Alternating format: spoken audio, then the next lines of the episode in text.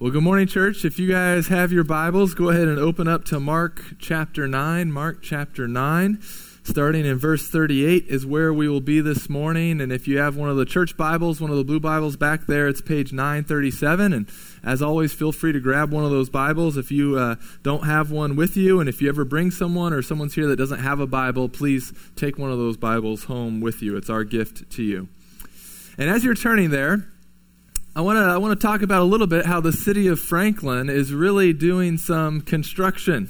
Uh, there's been a decent amount of it happening. They've been working on the roads in our city. Uh, they've been building new factories. They've been putting in new local restaurants, and they've also now, you know, have plans to put in even more chain restaurants and a few franchises. And I've been told that close to our house, we could expect a Starbucks and a Taco Bell uh, that will be going in close to us. Uh, which for us, I'm pretty sure it's going to cause a spike in our caffeine budget and consumption.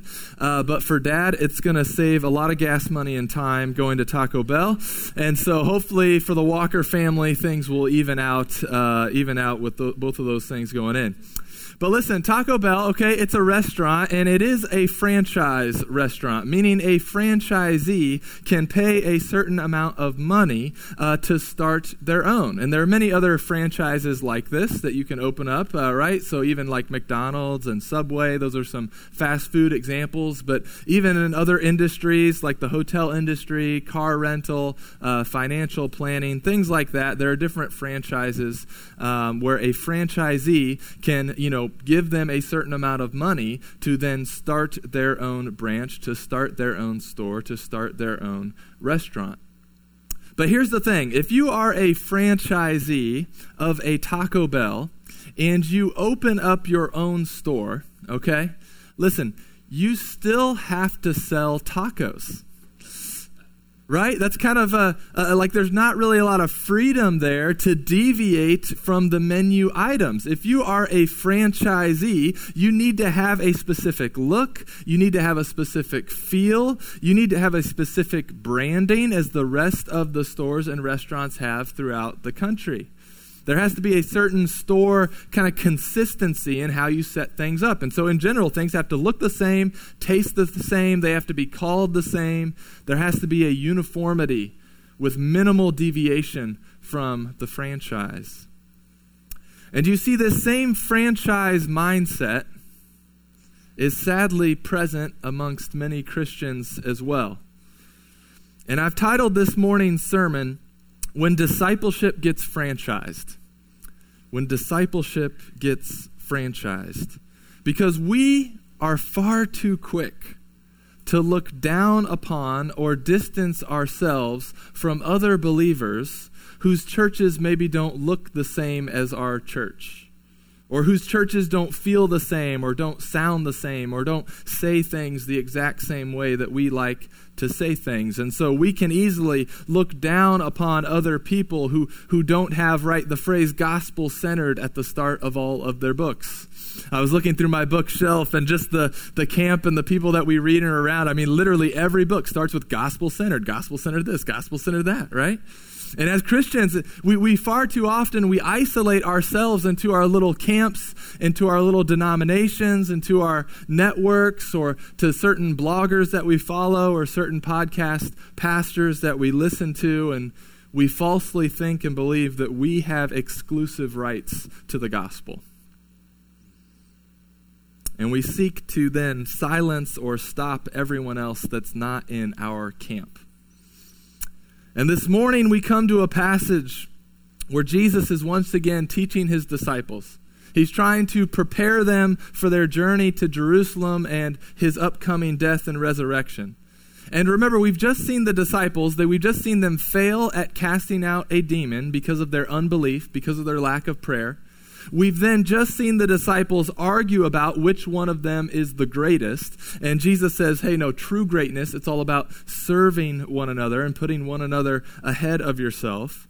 And Jesus has just taught them this, and now John is going to bring up a circumstance to follow up on this true greatness conversation. In regards to an encounter that the disciples had had at some point before this when they came across someone who was outside of their camp or outside of their franchise, someone who wasn't a part of the 12. And as we go through this text this morning, we're going to talk about why discipleship often gets franchised right? We're going to cover why this happens, both the bad reasons why it happens and the good reasons why this happens. And then we're going to see how Jesus frees us from the desire to try to stop one another, and instead we can now serve one another. And hopefully, in the end, we'll be able to enjoy and learn from the differences that exist among those who belong to Christ.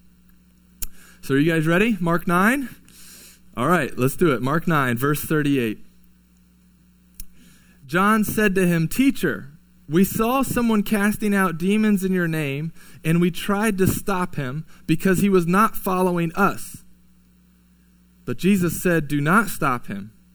For no one who does a mighty work in my name will be able soon afterward to speak evil of me. For the one who is not against us is for us.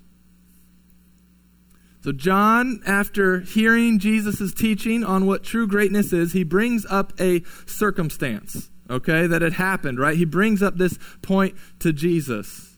Now, remember, John is one of the three disciples that Jesus took with him up to the Mount of Transfiguration, where he revealed to Peter, James, and John his glory that he is God in the flesh. John is, uh, uh, along with his brother James, they were given the nickname the Sons of Thunder by Jesus, right?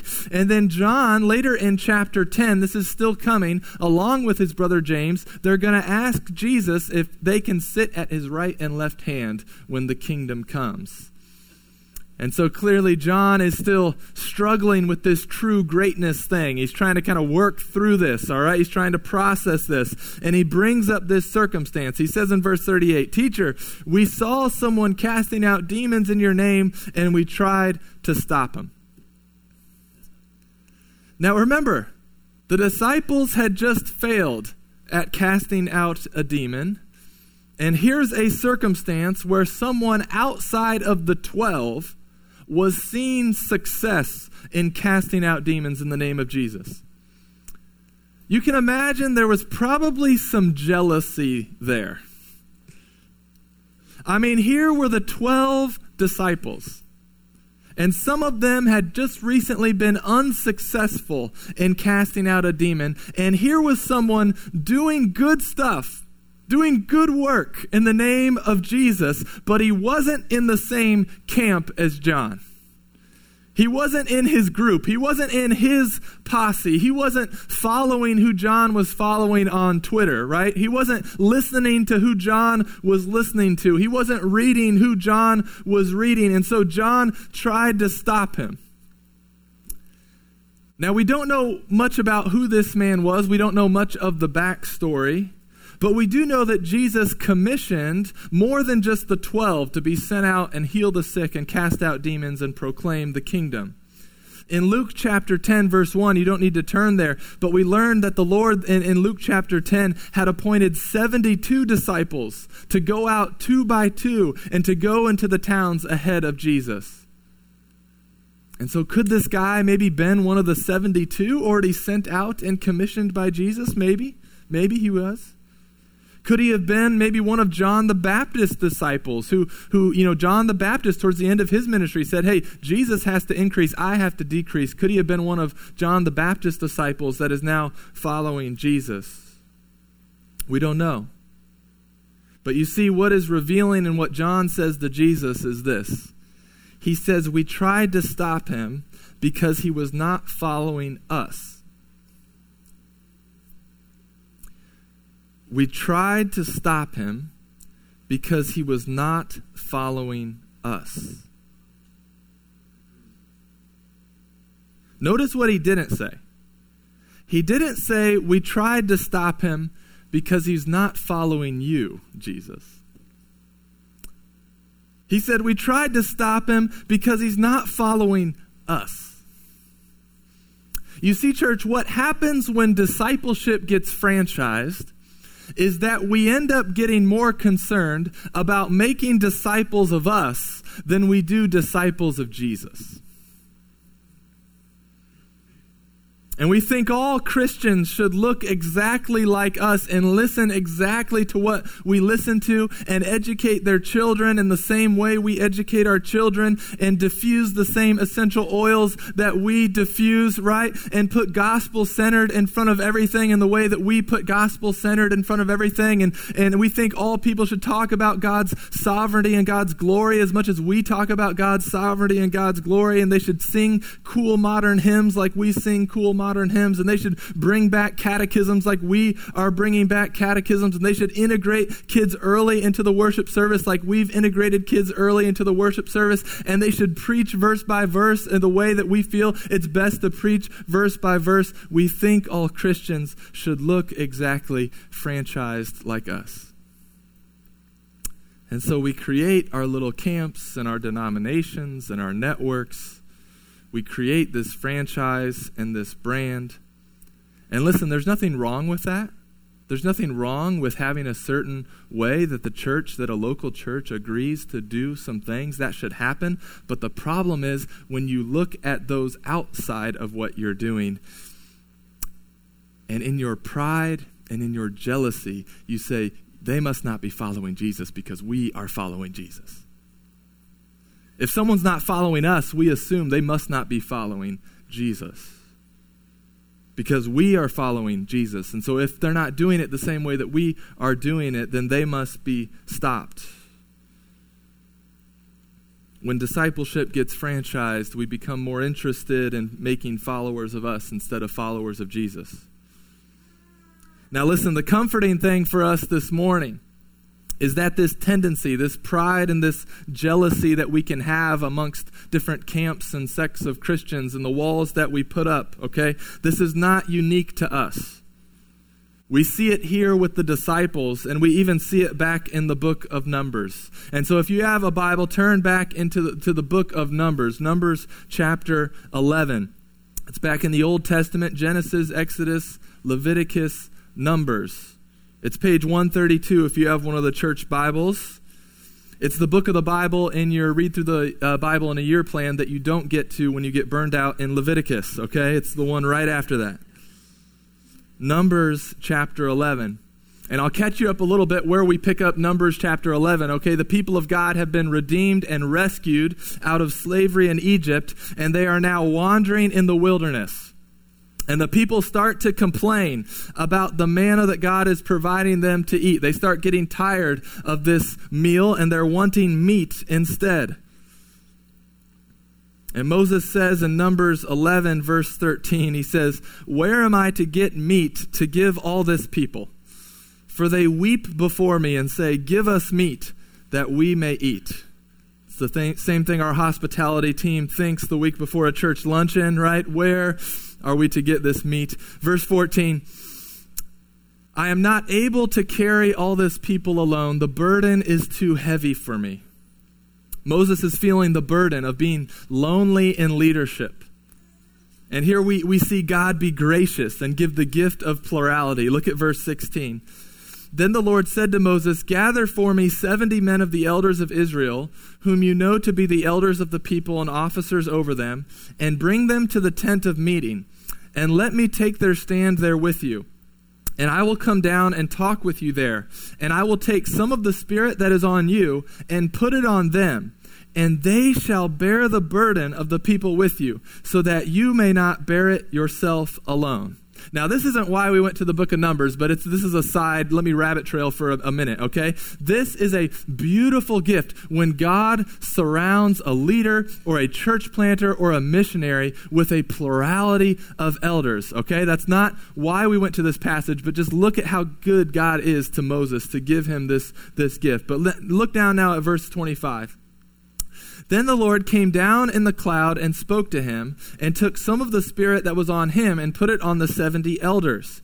And as soon as the Spirit rested on them, they prophesied. But they did not continue doing it. Now two men remained in the camp, one named Eldad and the other Medad, and the Spirit rested on them. they were among those registered, but they had not gone out to the tent, and so they prophesied in the camp. And a young man ran and told Moses, Eldad and Medad are prophesying in the camp. And Joshua the son of Nun, the assistant of Moses from his youth, said, My Lord Moses, stop them. Stop them. Similar to what John and the disciples did, right? When, when these 70 elders had the Spirit rest on them, they started speaking in the power of the Spirit, similar to the way Moses would as a prophet, right? But there were two that spoke by the power of the Spirit in a different location than the rest, okay? The tent of the meeting was, was outside the camp. These two, Eldad and Medad, they were prophesying in the camp. They would have been surrounded by thousands of people. They would have been getting a lot of attention from God's people. And Joshua being jealous for Moses. Joshua being jealous that the Spirit would be working through someone other than his boy Moses wants these guys to stop speaking by the power of the Holy Spirit. And Moses says in verse 29 Moses said to him, Are you jealous for my sake? Would that all the Lord's people were prophets, that the Lord would put his spirit on them. And Moses and the elders of Israel returned to the camp. You see, wasn't Joshua making the same mistake as John? He was more concerned about people being followers of Moses than followers of God. And Moses said, Do not stop them. He said, I look forward to the day that the prophet Joel will prophesy about when the Spirit of God will be poured out onto all of God's people. But, church, what a sad thing it is to see the Spirit at work and out of jealousy not glorify God and rejoice that His Spirit is at work. And you and I, we do the same thing. Like what if what if God decided for the spirit to be poured out in an extraordinary way in this city where we saw we saw just tons of people coming to faith in Christ? What if we saw the poor and, and, and the and, and the the outcast being served and welcomed in? What if we see more churches being planted? But what if God did all that through a, another church and not us? Would we be jealous? Would we assume the worst of them and look to nitpick what they're doing? Or would we rejoice that God is on the move? I want to be able to be the non jealous type of pastor, and I want us to be the type of the non jealous type of church. But if I could be honest, my heart's not always there.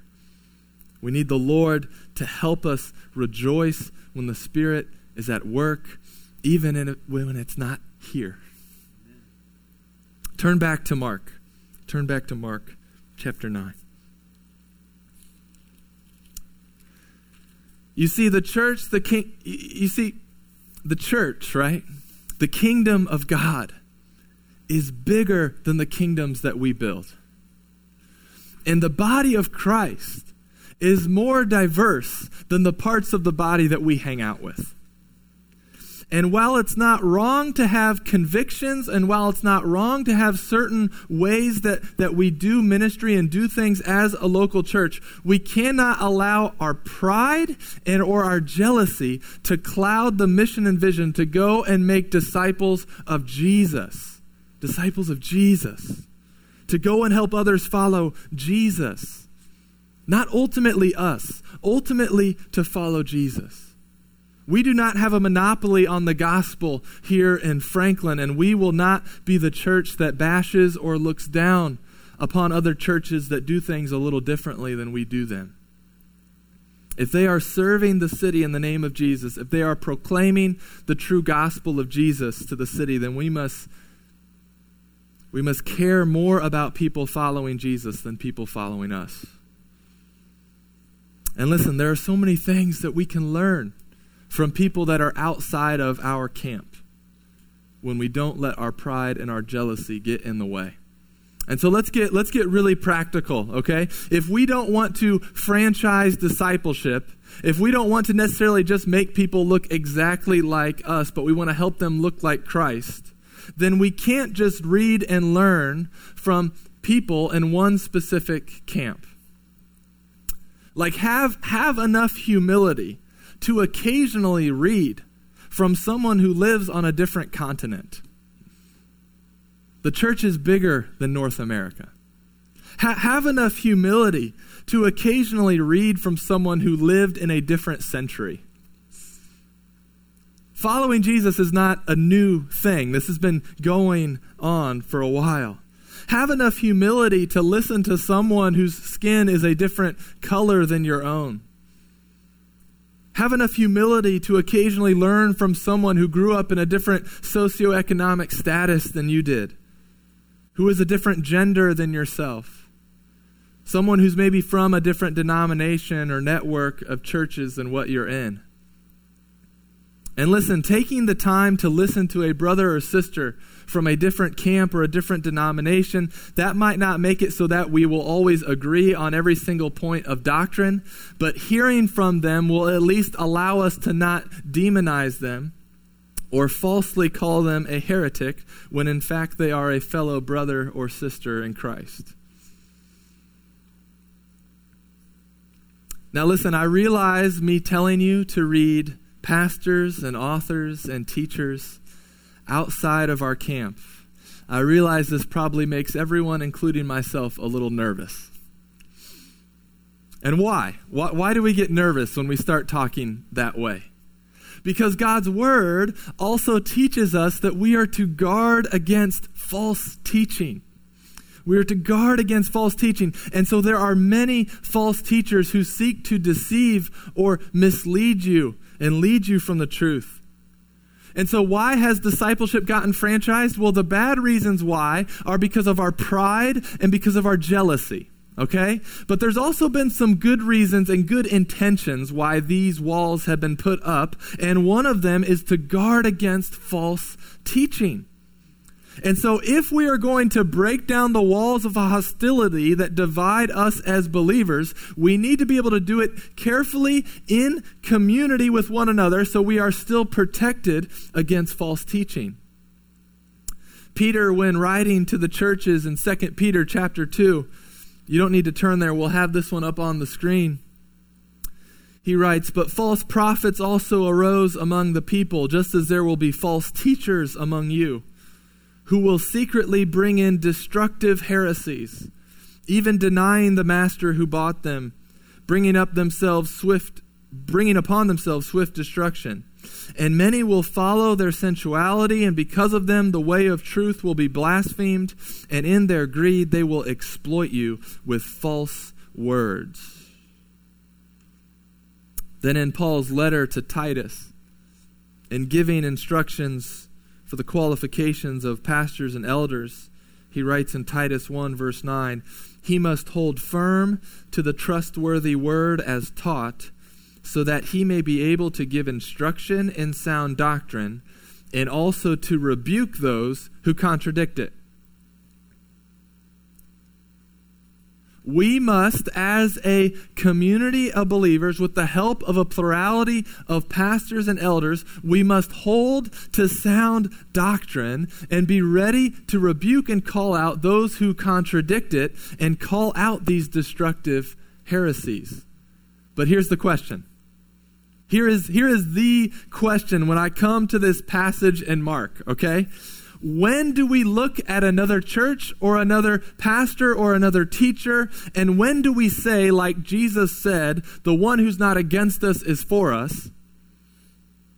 And when do we rebuke those who are believing, who we believe are contradicting sound doctrine and teaching destructive heresies? Because that's the, that's the angst I feel when I come to this passage in Mark. And he says that the one who's not against us is for us. And yet I can think of a lot of just false teachers that aren't necessarily saying they're against us, but they aren't really for us. They're leading people astray. And so that's the angst that I have. That's the question that we need to, as a community, now kind of delve into. Because honestly, if we were not preaching verse by verse through the book of Mark, I wouldn't have picked this passage to preach. Because I fear that the danger of not franchising discipleship, of not just having you read authors and pastors and writers from one specific camp, my fear is that you would fall under false teaching and be led astray. And so, where can we agree to disagree with fellow believers, still pursue unity? And where do we need to call out false teaching? And I think Al Mohler, the president of Southern Seminary, he provides us some helpful advice and how we can call out false teaching, hold to sound doctrine, and yet also pursue unity with believers who don't see things or do things exactly the way we do. He wrote an article, and in the article, he encouraged believers to understand that there are levels of theological issues and levels of theological doctrine. That not all doctrine, not all things that as Christians we hold to carry with it the same amount of weight. Okay? And he breaks them down into three levels into first level issues, second level issues, and third level issues. The first level issues are the issues that we must cling tightly to as Christians. First level issues are the issues that the Bible is super clear about. Okay? There are doctrines like that are, that are just most essential to the Christian faith. Doctrines like the Trinity. We believe in, like just like we sang in that song just a minute ago, we believe in one God who exists in three persons Father, Son, and Spirit. A first level issue or doctrine is, is the full deity and humanity of Christ. Another first level issue is justification by grace alone, through faith alone, in Christ alone. There's no other way to be declared right with God. Only it's by God's grace, it's only through faith, it's only in Christ. That's a first level doctrine. And the authority of Scripture is another one as well. That this book is no ordinary book. We believe that this is God's Word. And as such, we need to submit to it and its authority in our lives. And so, listen, if you are listening to or reading teachers, and especially teachers that are claiming to be Christians, but they're teaching against some of these first level doctrines, then you need to run. Run the other direction. They are false teachers, they are leading you astray. Have your pastors, have one another in your community of faith help you to discern if this is false teaching that you are being exposed to. But listen, not all issues are first level doctrinal issues. Al Mohler suggests that there are some second level issues as well, okay? And these are issues that Christians can, can disagree on. However, their disagreement might make it so that they can't necessarily be in the same local church together. And so, one prime example of this is, is the meaning and mode of baptism okay? Uh, uh, Presbyterians and Baptists see baptism differently, okay? Presbyterians and other denominations uh, uh will, will uh, baptize infants, okay? Baptists say, no, we don't think that's the best meaning and mode of baptism, but you should baptize believers once they are of age and can give a credible profession of faith. But listen, Presbyterians and Baptists both believe that the other are Christians, okay? And yet they can uh, uh, disagree on the best meaning and mode of baptism. But this disagreement, it does kind of keep them from being in the same local church. But they can still respect one another, they can still learn from one another, they can still grow together and celebrate that they're part of the same universal church. And then there are third level doctrinal issues. And these are issues that Christians should be able to disagree on and still be in fellowship together in the same local church. But unfortunately, we see these differences divide us uh, more than us uh, understand that we can still be in fellowship with one another. So, things in this category would be things like eschatology, the study of end times, uh, the study of the creation account, kind of old earth, young earth, things like that. And listen, there are many issues that fall into this category where, where, where the Bible does not, it's not clear. There's some text that could be interpreted differently. And there are some issues that fall into this category that we can lovingly agree to disagree on, but still recognize that we're still both believers and we can be in fellowship with one another. But what happens with these three levels is there are two major errors that happen, okay? One is what's called theological liberalism, okay? And their error is that they say all doctrines are just third level doctrines. Like there's no there's no first order. Like like all the doctrines, the authority of Scripture, the, the Trinity, the deity of Christ. Those are things that you know some of us agree, some of us don't. We can just hold them loosely. Okay, and that is to their error.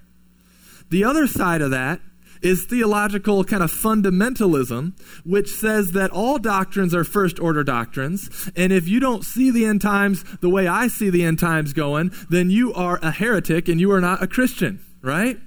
These people like to call lots of people heretics, and a lot of them have Twitter accounts, and they do so on Twitter. Don't get on Twitter, it's gotten really, really bad. Uh, but listen, so, church, if we are going to have any chance of not franchising discipleship and not just making disciples of us, but making disciples of Jesus, then we have to do this alongside one another in a posture of humility understanding that there are certain doctrines that we must hold tightly to. And we must call out false teaching. And yet, there are also doctrines that we need to be gracious with one another about. We need to be gracious with fellow believers. And we need to learn from fellow believers, even in our differences. And the only reason that I think this is even possible is because this jealousy and this pride that exists among believers today, it's the same jealousy and pride that existed amongst John and the disciples. It's the same jealousy and pride that existed with Joshua. And the reason that I believe that unity is even possible is because Jesus has not only reconciled us to God, but he has reconciled us to one another. And the gospel frees us from jealousy and pride towards one another because we can rest in that we belong to Christ. Paul, in writing to the Ephesians, in Ephesians 2, we'll have this one up on the screen as well. Ephesians 2, verses 14 through 18. Speaking of Jesus, in regards to Jews and Gentiles, Paul writes this For he himself is our peace who has made us both one and has broken down in his flesh the dividing wall of hostility by abolishing the law of commandments expressed in ordinances, that he might create in himself one new man in place of the two, so making peace. And he might reconcile us both to God in one body through the cross, thereby killing the hostility. And he came and preached peace to you who were far off and peace to those who were near. For through him we both have access in one spirit to the Father.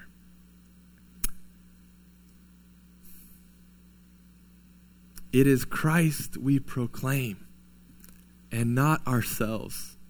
For it is through Christ and his death and resurrection that we have access to God thereby killing the hostility that exists between one another.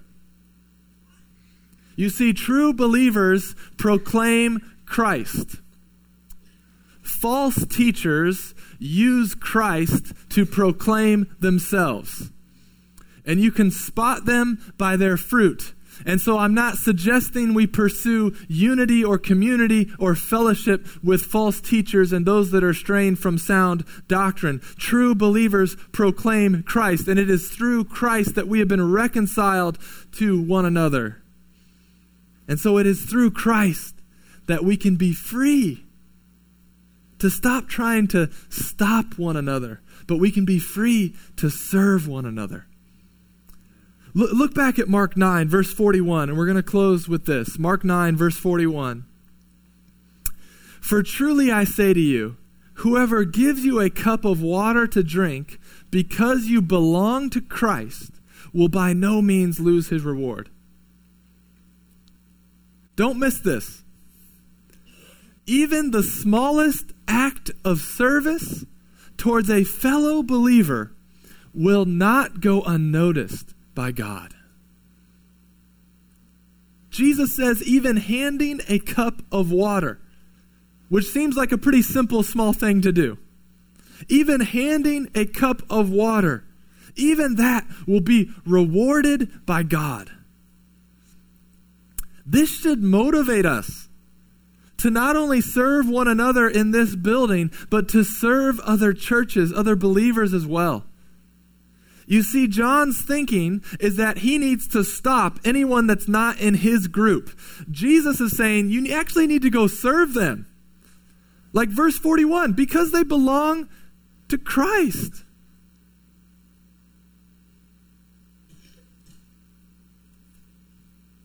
Verse 41 because they belong to Christ. When I serve a fellow believer who goes to a different church or who differs with me on certain doctrines or differs with me in philosophy of ministry, but they love Jesus, when I'm with them, I want to serve them by being with them in a posture of humility and grace, not because we agree on 100% of things, not because they are part of our church planting network, and not because our churches all have the exact same vibe. No, I want to serve them because they belong to Christ. They belong to Christ. If you only want to serve people because you really like them, enjoy them, or agree with them, you will have a very short ministry of serving. People will hurt you, betray you, annoy you, disagree with you. You don't ultimately serve them because they agree with you or because you like them or because you enjoy them. You serve them because they belong to Christ. And it's a love for Jesus that motivates our service. And, churches, God would allow us to be a part of more and more people's discipleship process, we must continually ask the question are we making disciples of us or are we making disciples of Jesus? Are we serving and being gracious with brothers and sisters and churches outside of our camp? Knowing that we don't ultimately belong to a certain camp, we don't ultimately belong to a certain network, we don't even ultimately belong to Franklin City Church. We ultimately belong to Christ. And our brothers and sisters on different continents who lived in different centuries with different skin colors, living in different socioeconomic circumstances, of different genders, from different denominations, or even being in our same community with different strategies, they ultimately belong to Christ as well. And so may our pride and our jealousy be repented of and may we be all in and not making disciples of us, but in making disciples of Jesus. Let's pray.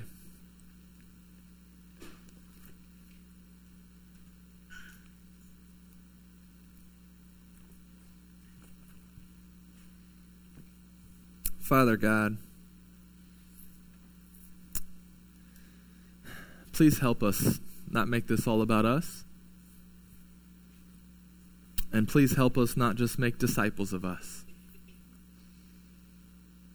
God, we do want to guard against false teaching. We do want to hold tightly to sound doctrine. So please, Lord, help us do that. Help us guard against false teaching. And yet, Lord, give us wisdom and discernment. Give us humility and grace as we serve and we learn from those outside of our church and outside of our camp. Lord, may we be ultimately kingdom minded and not just what we are seeing you build here right now. So please help our pride. Please kill our jealousy. We ask this in Jesus' name. Amen.